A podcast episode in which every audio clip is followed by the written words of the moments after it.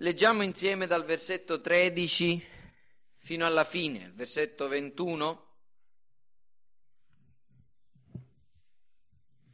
Prima Giovanni 5, 13 a 21.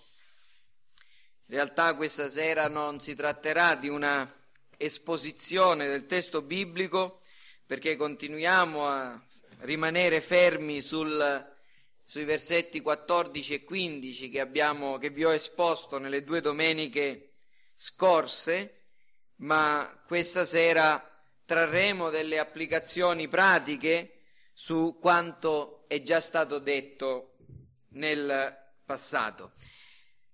Vi ho scritto queste cose, così dice la parola del Signore, vi ho scritto queste cose perché sappiate che avete la vita eterna, voi che credete nel nome del Figlio di Dio. Questa è la fiducia che abbiamo in Lui, che se domandiamo qualche cosa secondo la sua volontà, Egli ci esaudisce.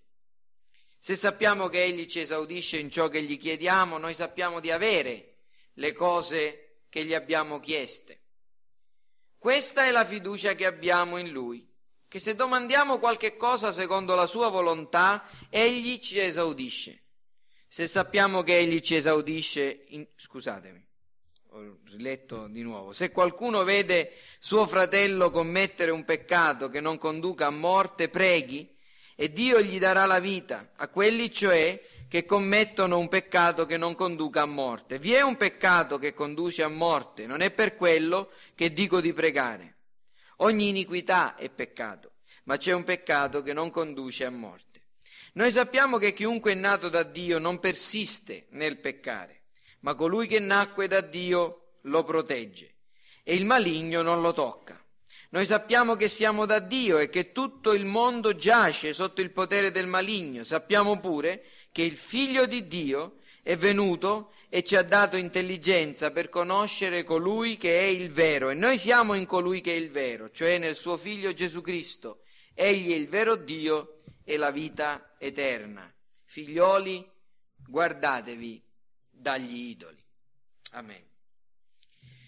Quindi vi dicevo che abbiamo già eh, nelle due domeniche scorse esposto i versetti 14 e 15 di questo capitolo. Abbiamo potuto osservare che nel versetto 14 e nel versetto 15 l'Apostolo Giovanni parla della preghiera, ma non in generale, ma su di un aspetto particolare della preghiera, cioè delle richieste che noi facciamo a Dio, delle supplicazioni di una preghiera che chiede a Dio, piuttosto che l'adorazione eh, di Dio, una preghiera quindi di richiesta.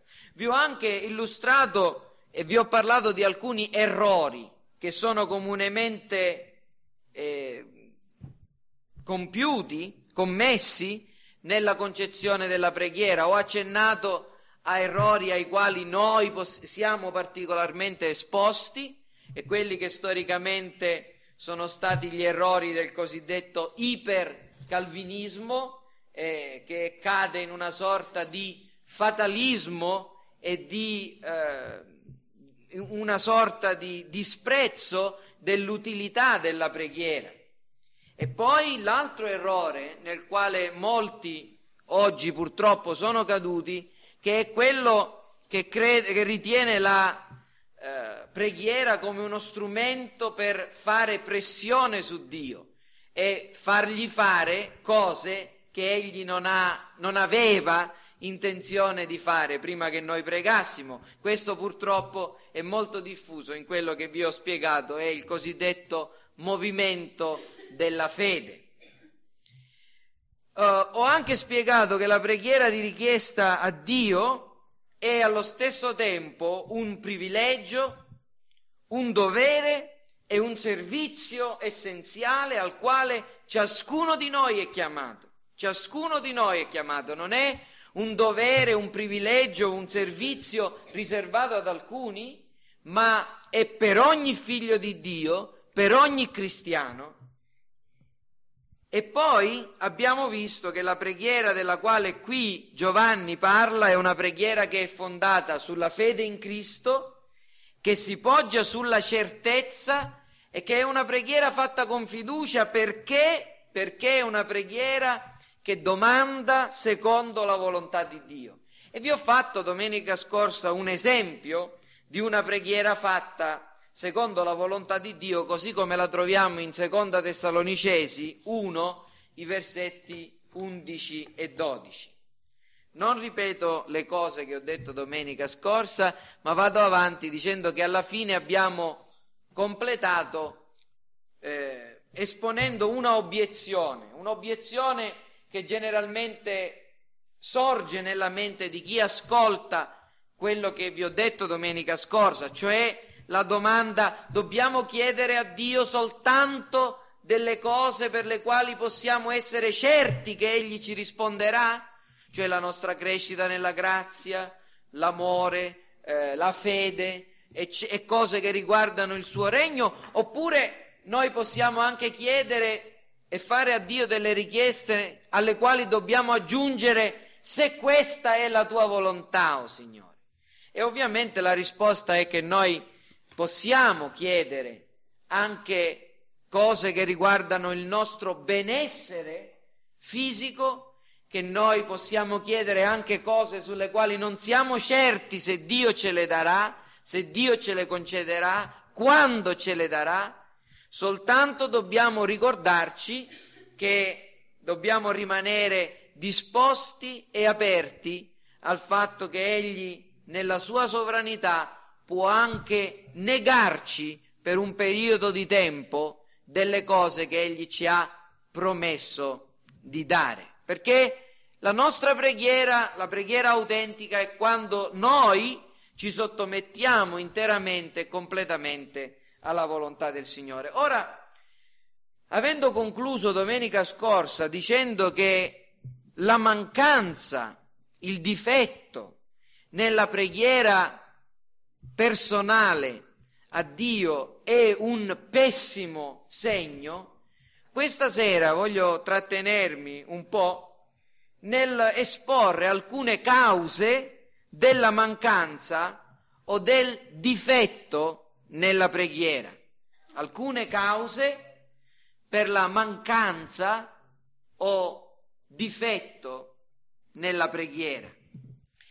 E prima di tutto voglio parlarvi di una causa radicale, della causa di tutte le cause.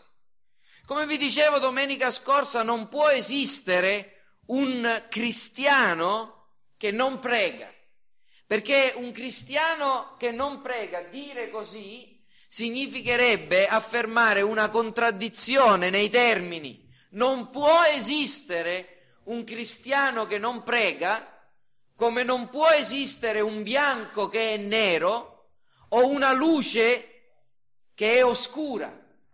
Non è possibile.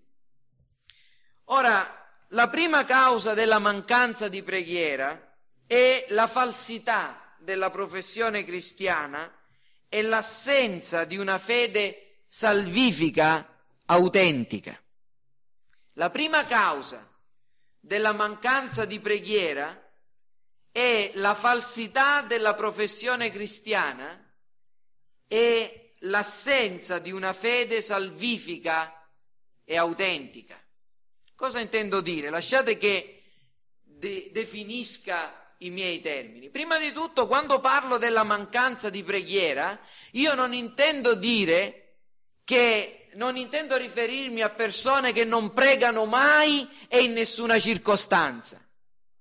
Non sto parlando di persone che non pregano in pubblico. Certo, se c'è una persona che non frequenta le riunioni pubbliche della Chiesa, o che magari frequentando le riunioni pubbliche della Chiesa, quando la Chiesa è raccolta in preghiera, questa persona pensa ai fatti propri e non prega affatto. Certamente questo è un pessimo segno, ma io non mi sto riferendo alla mancanza dell'attitudine o dell'atteggiamento della preghiera durante le riunioni pubbliche della Chiesa.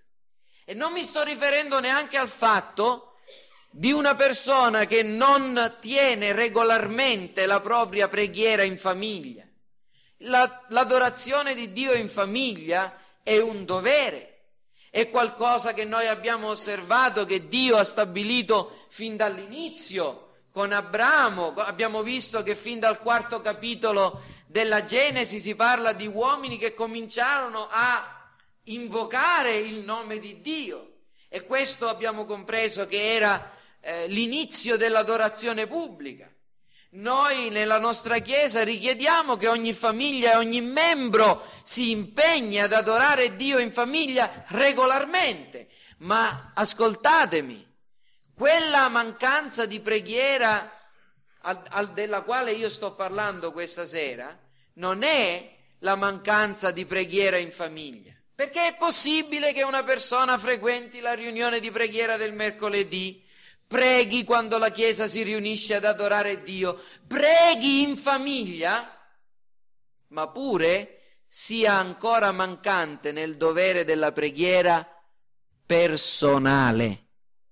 La preghiera individuale, quella preghiera della quale Gesù parla spiegando che chi prega deve chiudersi nella propria cameretta e fare orazione al Padre suo. È questa mancanza della preghiera personale che è un segno, io direi certo, della falsità del proprio cristianesimo e della mancanza di una fede autentica. In altre parole, quando Gesù parla della preghiera e parla della preghiera eh, privata piuttosto che pubblica, egli dice anche che il segno dei, dell'elezione, un segno dell'elezione, è il fatto che gli eletti di Dio pregano continuamente senza stancarsi. Cosa vuol dire? Leggiamo questo versetto, certamente tutti quanti voi sapete che mi riferisco alla parabola della vedova e del giudice che fu detta dal Signore Gesù, Luca capitolo 18, proprio con questo proposito. Il versetto 1 propose loro ancora questa parabola per mostrare che dovevano pregare sempre e non stancarsi. Di che cosa sta parlando qui il Signore in questa parabola? E che cosa vuole dire dicendo che noi dobbiamo pregare sempre e non stancarci? Guardate alla fine cosa dice al versetto 7. Dio non renderà dunque giustizia ai suoi eletti che giorno e notte gridano a lui, tarderà nei loro confronti. Qui Gesù ci sta spiegando che gli eletti di Dio, coloro che possono sperare di far parte di questo numero benedetto, sono persone che non si stancano di pregare. Cosa vuol dire? Che pregano 24 ore su 24, che evitano di andare al lavoro, oppure anche quando stanno facendo il loro lavoro con la loro mente non pensano a ciò che stanno facendo e pregano? No, certamente no. La parabola della vedova e del giudice ci mostra che questa vedova continuò ad andare dal giudice fino a quando questi non le rese giustizia. Non ci dice Gesù che questa vedova si piazzò lì e stette 24 ore su 24 dietro la porta del giudice dicendo continuamente la stessa cosa, ma Gesù ci insegna che questa vedova ritornò e ritornò ancora e continuò a chiedere fino a quando non ottenne l'esaudimento. In altre parole Gesù ci spiega che il segno dell'elezione e la preghiera costante è quello delle persone che non smettono di pregare, che non abbandonano la preghiera. Vedete, molti ipocriti o molte persone possono pregare per un po' di tempo, Avete mai visto qualcuno che si trova in grande difficoltà, che ha una malattia, che ha la perdita di una persona cara, che si trova in difficoltà economiche, egli, ella va e prega Dio, magari fa anche dei voti, oppure dei pellegrinaggi se è uno, un cattolico romano o una cattolica romana. Ma poi quando ha ottenuto ciò che desiderava, quando è finita la sua difficoltà, quando ha un po' di sollievo, che cosa accade?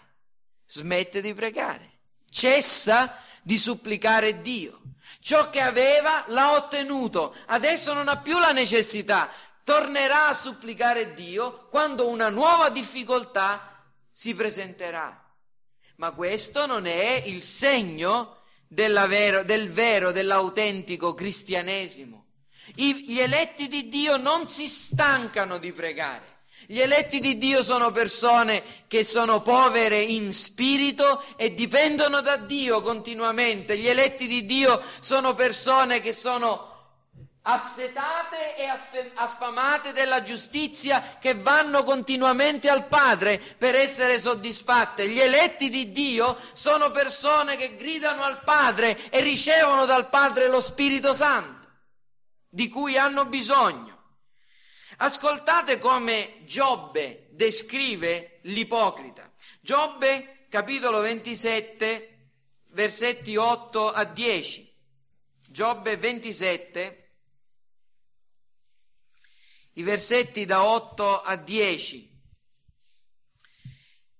Giobbe descrive qui l'empio, colui che non ha il timore di Dio che dice così, quale speranza rimane mai all'empio quando Dio gli toglie, gli rapisce la vita? Dio presterà orecchio al grido di lui quando gli piomberà addosso l'angoscia? Potrà l'empio trovare piacere nell'Onnipotente? Invocare Dio in ogni tempo? E la risposta a queste domande è certamente no. L'empio non trova piacere in Dio. L'empio non invocherà Dio in ogni tempo. In certi tempi e in certi momenti pregherà l'ipocrita, come Gesù dice degli, dei farisei che pregavano agli angoli delle piazze, nelle piazze o agli angoli delle strade per, per essere visti dagli uomini ma non in ogni tempo. Ecco, vedete, fratelli, quando c'è la mancanza della preghiera, quando persone che hanno cominciato a cercare Dio pregano, ma poi per varie ragioni, scusate, per varie ragioni vengono meno in questo dovere, questo è un segno della loro ipocrisia e della vanità della loro fede.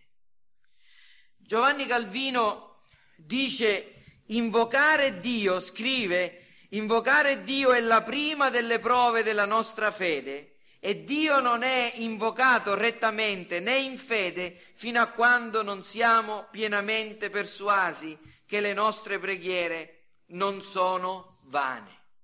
E qui è la prima occasione che io vorrei dare a ciascuno di voi per esaminarsi.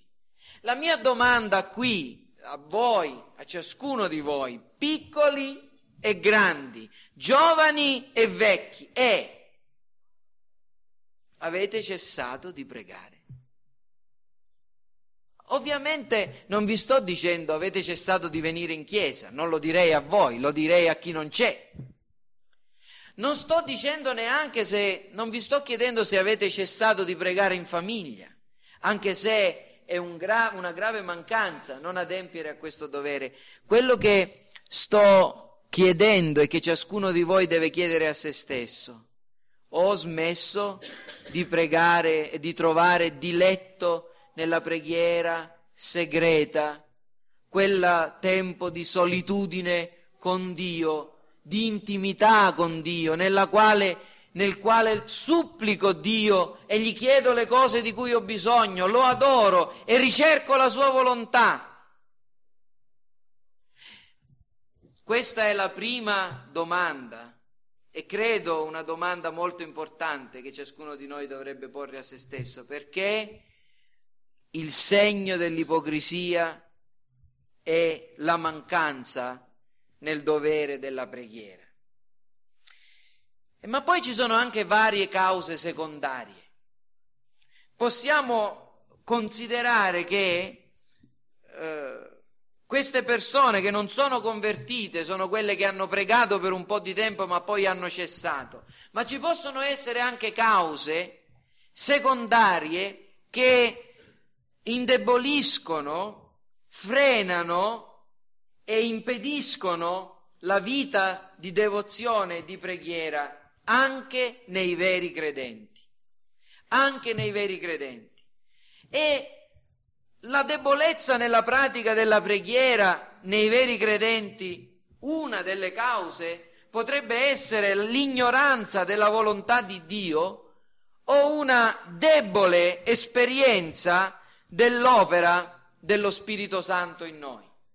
L'ignoranza ci porta a pregare male o addirittura a non pregare secondo la volontà di Dio. E sapete, una delle cose che accade quando noi preghiamo male e non preghiamo secondo la volontà di Dio è che noi veniamo delusi. Abbiamo chiesto qualcosa aspettandoci che Dio ce la desse, non l'abbiamo ottenuta perché abbiamo chiesto non secondo la volontà di Dio e questa delusione ci fa perdere coraggio e noi cessiamo di andare dinanzi a Dio con fiducia per continuare a chiedere. L'ignoranza è una, gran, una fonte molto rilevante, rilevante de, è una causa della debolezza nella nostra preghiera. Per evitare questo, per evitare questo, l'unico modo è di leggere, studiare, meditare e pregare secondo le preghiere di altri. Altri uomini? Sì, ma altri uomini ispirati dallo Spirito Santo. Non vi sto dicendo di prendere le preghiere di, di quel santo o di quell'altro eh, uomo, ma vi sto dicendo di prendere le preghiere di Davide. Prendete i salmi ed elevateli a Dio come una preghiera. Pregate con le parole dei salmi. Prendete le preghiere dell'Apostolo Paolo, ce ne sono tantissime nelle epistole, ed elevate a Dio quelle stesse richieste per voi, per la vostra famiglia, che l'Apostolo Paolo elevava per le chiese.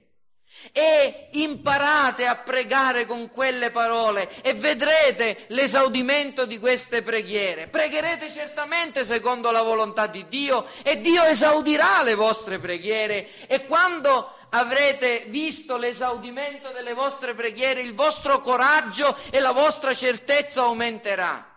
Le parole dello Spirito diventeranno le vostre parole e il vostro Spirito insieme allo Spirito di Dio si eleverà in sospiri ineffabili e in richieste che certamente sono gradite a Dio.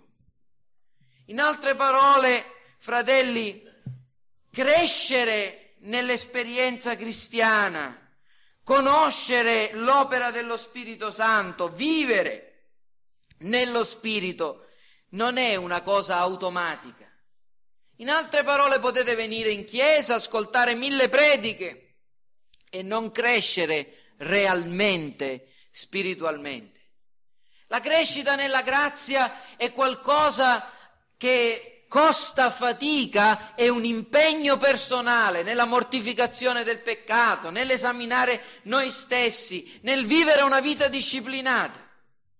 E solamente se cresciamo nella conoscenza e nell'esperienza cristiana noi osserveremo il miglioramento nella nostra vita di preghiera. Ecco, una delle cause della debolezza delle preghiere nei veri cristiani è la ignoranza. Ed è per questo che a volte eh, i giovani cristiani hanno difficoltà a pregare, mentre osserviamo che gli uomini di esperienza che hanno camminato con Dio per tanto tempo e lo hanno servito, pregano in un modo che rimaniamo a bocca aperta e ci domandiamo ma come queste parole escono dalla bocca di questi uomini, di queste donne? E la risposta è, fratelli, che queste persone hanno conversato con Dio, hanno camminato con Dio conoscono Dio, hanno le parole di Dio nel cuore e per questa ragione pregano come pregano. Ma potrebbe esserci una seconda causa per la mancanza o la debolezza nella nostra preghiera ed è la mancanza di un adeguato senso della nostra necessità e dipendenza da Dio. In altre parole, la persona che confida in se stesso, la persona che crede nelle proprie risorse, per dirla con una sola parola, l'orgoglioso, pregherà poco o non pregherà. Perché la vera e l'autentica preghiera è la massima espressione della nostra dipendenza da Dio. E sapete, c'è un orgoglio che anche questo dipende dall'immaturità spirituale. C'è un orgoglio che certamente deriva dalla mancanza di aver visto se stessi al cospetto di Dio, di aver visto Dio come il fariseo che non prega affatto. Nella parabola del fariseo e del pubblicano, il fariseo non sta pregando affatto, sta mostrando se stesso dinanzi a Dio, non sta dichiarando di avere alcun bisogno davanti a Dio. Non è un povero in spirito, non è un uomo che è assetato e affamato della giustizia, anzi è sazio della propria giustizia, è ricco delle proprie buone opere, non sta pregando. E questa forma di orgoglio spirituale, fratelli, a volte si insinua anche nei veri credenti. E questa è una tentazione non per i giovani, ma spesse volte è una tentazione per coloro che sono avanti nella vita cristiana, che hanno speso decine di anni seduti sul banco di una chiesa evangelica, che conoscono la Bibbia, che conoscono la verità, che hanno letto dei buoni libri di teologia, che sanno comp- come comportarsi in certe situazioni, che hanno esperienza e che hanno perso quel senso quello slancio di un piccolo fanciullo che deve andare tra le braccia del Padre e che deve caratterizzare la nostra preghiera. Quando Gesù ci ha insegnato a pregare, ci ha insegnato di invocare Dio come Padre. È uno dei significati certamente di questa invocazione di Dio come Padre è che noi dobbiamo rivolgerci a Lui con il sentimento di un inferiore verso il superiore, come colui dal quale ci aspettiamo che venga tutto. Padre nostro, la tua volontà sia fatta e io ti chiedo che affinché la tua volontà sia fatta, tu agisci in questo mondo, il tuo nome sia glorificato. In altre parole, io non sono capace di glorificare il tuo nome. Aiutami affinché il tuo nome sia glorificato. E così via. Dacci oggi il nostro pane quotidiano. Quando abbiamo i nostri portafogli pieni, non preghiamo, dacci oggi il nostro pane quotidiano. Il senso di dipendenza da Dio su tutte le cose. Ecco, questa potrebbe essere un'altra causa per la mancanza o la debolezza delle nostre preghiere. Ma ce n'è qualche altra che voglio menzionare e una terza potrebbe essere la mondanità residua nel nostro cuore la mancanza della mortificazione di quelle che la scrittura chiama le cure mondane e le sollecitudini ansiose. Vi ricordate che quando Gesù parla nella parabola del seminatore, di, delle cause che impediscono la crescita della pianta e la fruttificazione, egli menziona le prove, le tribolazioni, la mondanità, la so- l'amore per le ricchezze, le sollecitudini ansiose le- della vita. E fratelli, la persecuzione, le prove, le tentazioni, le cure mondane, che mangerò, di che mi vestirò, come andrà a finire la questione della mia casa e cose di questo genere, sono quelle cose che divengono delle cause per la mancanza della nostra preghiera. Cosa voglio dire? In questo caso la tentazione è che mentre noi stiamo in preghiera, questi pensieri passano nella nostra mente e noi smettiamo di pregare, noi smettiamo di adorare Dio e noi smettiamo di chiedere le cose che dobbiamo chiedere e cominciamo a ripetere a Dio cose che riguardano le, co- le, le cose di questa vita soltanto. Soltanto non, è, non, riusciamo ad elevarci al di sopra, non riusciamo più a vedere Dio, non riusciamo più a vedere la nostra chiamata a vivere per la gloria di Dio, non riusciamo più a rallegrarci in Lui e le nostre preghiere sono un continuo balbettare, papà dammi da mangiare, papà dammi da bere, papà dammi un paio di scarpe nuove. Questo, quello che voglio dire è che i veri cristiani non, non pregano soltanto per le cose materiali, ma che a volte le preoccupazioni di questa vita sono un grande impedimento per la, una reale, efficace, potente vita di preghiera. Vi ricordate che quando Gesù parlò delle sollecitudini ansiose, venite con me in Matteo capitolo 6, Matteo capitolo 6 è significativo, è significativo il fatto che Gesù parla della contrapposizione tra Dio e Mammona proprio nel contesto dell'insegnamento che egli diede sulla preghiera. Matteo 6 possiamo leggere dal versetto 24. Nessuno può servire due padroni perché o odierà l'uno e amerà l'altro, o avrà riguardo per l'uno e disprezzo per l'altro, voi non potete servire Dio e Mammona, le ricchezze.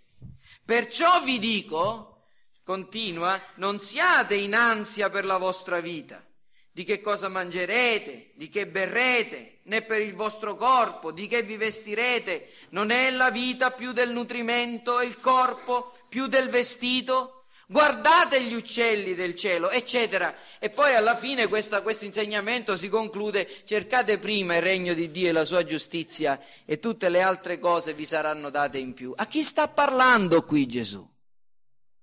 Non sta forse parlando a discepoli suoi?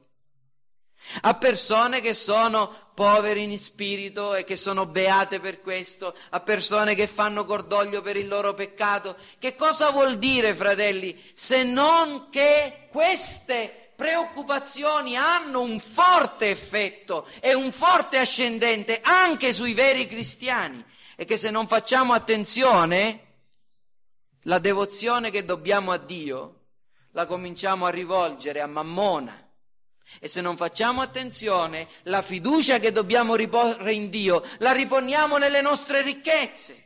E se non facciamo attenzione, la, l'abbandono che dobbiamo avere in Dio e nella sua provvidenza diventerà invece un'affannosa ricerca delle cose che servono per la nostra sussistenza. Queste tentazioni sono per noi.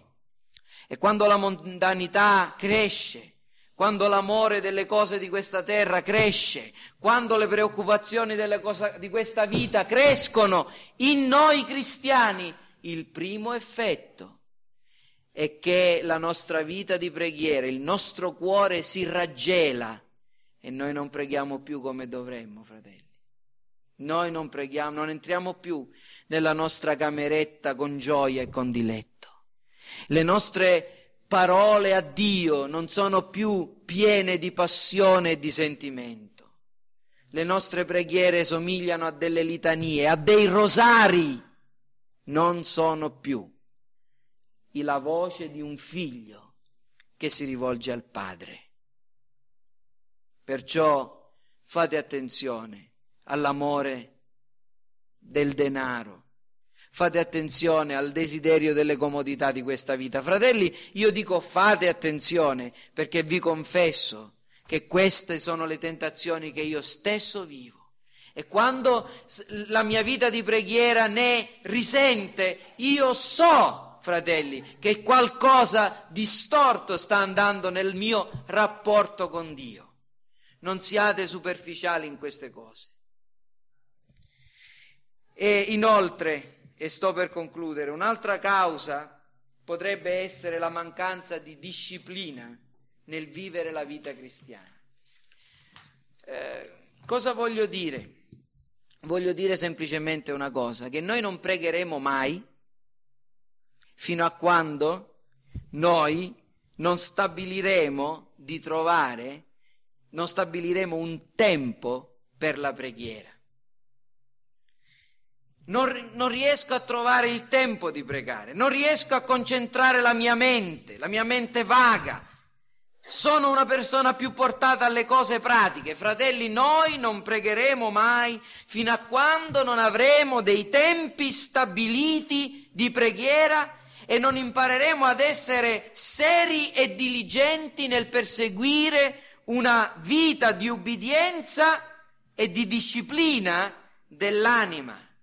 La vita di preghiera è una vita di ubbidienza che deve essere regolata dal principio piuttosto che dall'istinto. Se voi stabilirete di pregare quando vi sentite, voi non vi sentirete mai di pregare. L'unico modo per essere certi che pregherete è stabilire dei tempi di preghiera ed essere fedeli ai vostri appuntamenti. Daniele aveva un'abitudine, pregava tre volte al giorno. Pensateci un istante, la storia di Daniele è ben conosciuta. Lui pregava tre volte al giorno. E a causa di questa sua abitudine di aprire le finestre e pregare Dio rivolto verso Gerusalemme, i suoi nemici cercarono di farlo morire. Il re emanò un decreto per il quale nei prossimi 40 giorni, se ricordo bene, nessuno avrebbe dovuto pregare e rivolgere richieste ad altri al di fuori che al re. Cosa avrebbe fatto Daniele, secondo voi, se la sua vita non fosse stata disciplinata nella preghiera e non avesse preso quel, quel tempo di preghiera tre volte al giorno dinanzi a Dio come qualcosa di regolare e un impegno. Io credo che Daniele avrebbe, avrebbe evitato di pregare. Se non prego un giorno, se non prego due giorni, se non prego un mese, se non prego due mesi, soprattutto adesso che pregare è rischioso, poco male. Quando passeranno questi 40 giorni tornerò a pregare. Ma Daniele continuò a pregare come faceva sempre, perché la sua vita di preghiera era una vita disciplinata e continua. E ora, fratelli, quello che voglio dirvi è che voi, se ci pensate, quelli tra voi che sono persone di maggiore eh, capacità, abilità nel vostro lavoro, sono le persone che sono le più regolari e disciplinate. Che ne pensate voi se eh, una massaia, una donna di casa, una casalinga, lavasse i piatti oggi in un modo e domani in un altro. E poi, e poi magari eh, le, le, le, provviste oggi li mettesse da una parte in cucina e domani in un altro, in un altro posto. Cosa, sarebbe, cosa ne accadrebbe? Cosa ne verrebbe fuori da tutto questo? Che ci sarebbe sempre una grande confusione e che dopo un po' di tempo non si sa dove si trova la pasta e dove si trova il pane. Magari troverete la pasta nei cassetti e le posate, eh, che so, da, da un'altra parte completamente diversa. Le migliori massaie sono quelle che fanno le cose sempre allo stesso modo. che hanno stabilito il miglior modo per lavare i piatti, che hanno trovato i posti migliori per riporre le cose e lo fanno sempre allo stesso modo. E se voi siete persone che lavorano, quando fate bene le cose, quando avete trovato un metodo che è il migliore e lo seguite fedelmente. Ora perché siamo così saggi nel fare le cose di questa vita e non lo siamo altrettanto nella vita spirituale? Per pregare davvero bisogna essere disciplinati, prendere un impegno davanti a Dio, sta- organizzare la nostra vita intorno, la nostra vita quotidiana, intorno alla nostra vita spirituale. Io so di avere bisogno di pregare, io so di avere bisogno di stare solo con Dio, di meditare la parola di Dio. Posso evitare di mangiare un giorno, ma non posso evitare di avere comunione con Dio. E allora devo stabilire e disciplinare me stesso nel pregare. Gesù pregava regolarmente, nonostante i suoi molti impegni. Io credo che non ci fosse, non ci sia mai stato un uomo più impegnato di Gesù. Eppure egli era un uomo di preghiera.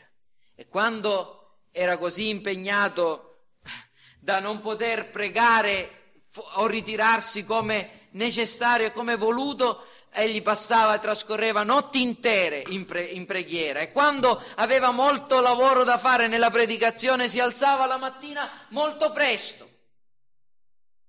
Se dovete prendere l'aereo alle sette del mattino a Catania, nessuno di voi si alzerà alle sei da, a, e, per, e partirà per per Catania.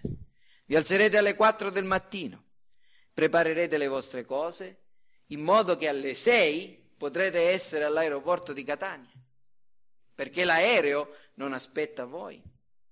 È necessario che prendiate l'aereo. In altre parole, il vostro impegno determina il tempo in cui vi dovrete alzare. E se siete intelligenti, sapendo che alla mattina alle 4 dovete alzarvi per prendere l'aereo alle 7 a Catania, andrete a dormire prima la sera. E perché non facciamo la stessa cosa con la nostra vita di preghiera? Perché siamo così ipocriti dal dire non abbiamo tempo, siamo troppo stanchi, la mia mente vaga, eccetera? È una questione di disciplina è una questione di priorità, è una questione di vero diletto in Dio. E ho finito. Noi cresceremo nella certezza, perché questa è un'altra ragione, è l'ultima, per la debolezza nelle nostre preghiere. Tornando al nostro testo, secondo quello che vi ho detto, L'Apostolo Giovanni dice che la nostra vita di preghiera è strettamente collegata alla fede in Gesù Cristo e alla certezza. Versetto 13, vi ho detto queste cose perché sappiate che avete la vita eterna, voi che credete nel Figlio di Dio, voi che credete avete la vita eterna e sapete, potete saperlo di averla perché credete e poi egli parla della preghiera e questa è la fiducia che abbiamo in lui, che se domandiamo qualche cosa secondo la sua volontà egli ci, ci esaudisce. In altre parole, la fede e la certezza producono la parresia, questa, questo senso di fiducia nell'andare a Dio e pregare. Perciò quando viviamo nel peccato, fratelli, quando pecchiamo, quando viviamo nella trascuratezza, quando siamo fortemente tentati, quando viviamo nello sviamento temporaneo, quale sarà l'effetto? L'effetto sarà che cesseremo o preghe- di pregare o pregheremo molto meno. L'avete mai sentito qualcuno che dice mi sento troppo in colpa per pregare? L'avete detto molte volte voi. magari avete perso la pazienza, avete fatto cose... Eh, mi sento troppo in colpa per pregare, come posso andare dinanzi a Dio a supplicarlo dopo quello che ho fatto e che ho detto? I veri cristiani, quando si sentono colpevoli, ne trovano la buona ragione per correre alle, nelle braccia del Padre e chiedere perdono. E fratelli, io voglio dirvi una cosa e con questo davvero concluso, sappiatelo i farisei pregano, ma pregano male o non pregano in privato. E chi non prega, prega poco o prega male, potrebbe essere un fariseo. Perciò l'unico modo per essere certi di non essere degli ipocriti è quello che andiamo a Dio confessando i nostri peccati nella nostra vita di preghiera e chiedergli a Dio la capacità, la forza, la disciplina, l'ubbidienza per pregare secondo la sua volontà e per non cessare mai di pregare. E la mia esortazione forte con la quale voglio concludere è proprio questo. Questa sera non pensare di mettere le cose a posto dicendo va bene, veramente la parola di questa sera mi ha, mi mi ha scoperto il cuore, io sono così, ma metterò le cose a posto, eh, ricomincerò a pregare. Non è questa la cosa giusta da fare. Questa sera se riconosci di avere peccato dinanzi a Dio. La cosa che devi fare è chiedere perdono a Dio e cercare la faccia di Dio e chiedergli quello spirito di grazia e di supplicazione che è tipico di tutti i veri cristiani. In altre parole non ti sto esortando a cambiare alcune cose, ma a domandarti profondamente le ragioni per le quali sei così mancante nella tua vita di preghiera. Non ti sto dicendo di tornare a casa e dire qualche preghiera. Ti sto dicendo esaminati profondamente.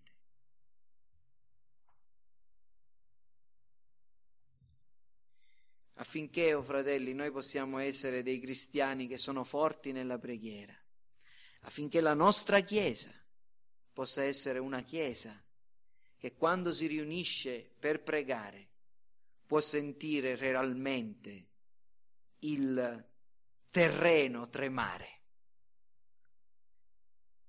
Questa è la mia aspirazione per me stesso. Questo è il mio desiderio per voi. E questo è, cui, e questo è ciò di cui abbiamo veramente bisogno.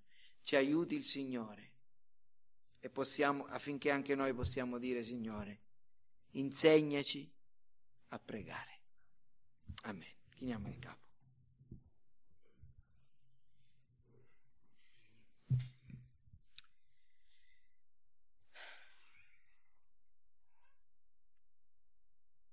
Padre nostro celeste,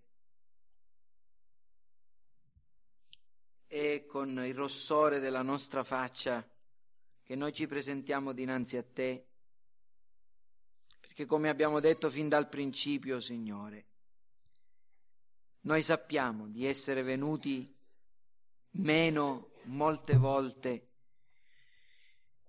nel nostro dovere di pregare sempre senza stancarci. Signore, ti chiediamo questa sera che se questo è dovuto alla mancanza di una vera, di un'autentica fede salvifica, tu possa operare in modo che coloro che si trovano in questa condizione possano trovare te, misericordia presso di te, ravvedimento, vita e salvezza presso la croce di Cristo che il senso dell'autosufficienza, dell'orgoglio spirituale, che tiene lontani gli uomini inconvertiti dalla supplicazione devota, possa essere rotolato via.